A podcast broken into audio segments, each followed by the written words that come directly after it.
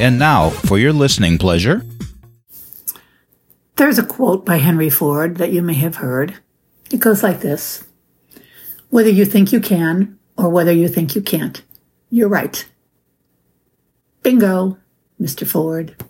Hi there, I'm Carolyn Sanic, life coach, author, and high value woman. This is my podcast, Thrive Live Thrive Zone, and you're in the zone with me for the next several minutes.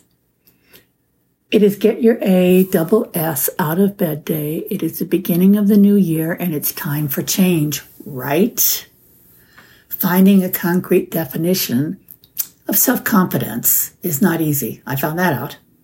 We can dumb it down to simply believing in yourself, or we can give it more detail, as in your expectations for and evaluations of yourself and your performance.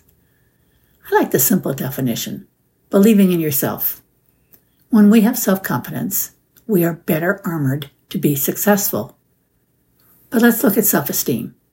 This is different, but close to self confidence. If you have great self esteem, you believe in your value, your worth, and how deserving you are of so many things. I have a list of things to help you decipher where you are with your self confidence because that's what I'm talking about today. And this would be a good time to realize you should listen again and take notes. Okay? Sit back and think about what you've already achieved. There's a lot of things there, a lot of things.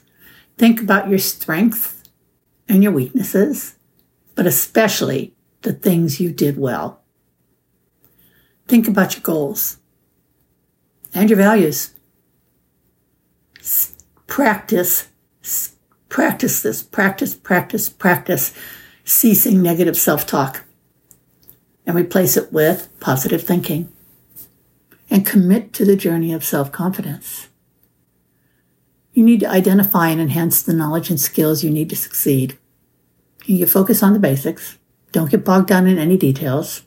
And for heaven's sakes, don't reach for perfection. Set small goals and achieve, uh, achieve, achieve them to pile up successes. Keep working on that positive thinking and the self talk you do. And then celebrate your successes. Keep yourself grounded. Assess your current level of self confidence and identify what strategies you can use to keep building it up. Now listen to this again and take notes, okay? You can hit pause also. I'm going to continue with this next week. In the meantime, this is Carolyn Sanic, life coach, author, and high value woman. This is my podcast, Thrive Live Thrive Zone. Thank you all so much for listening, and that is a wrap.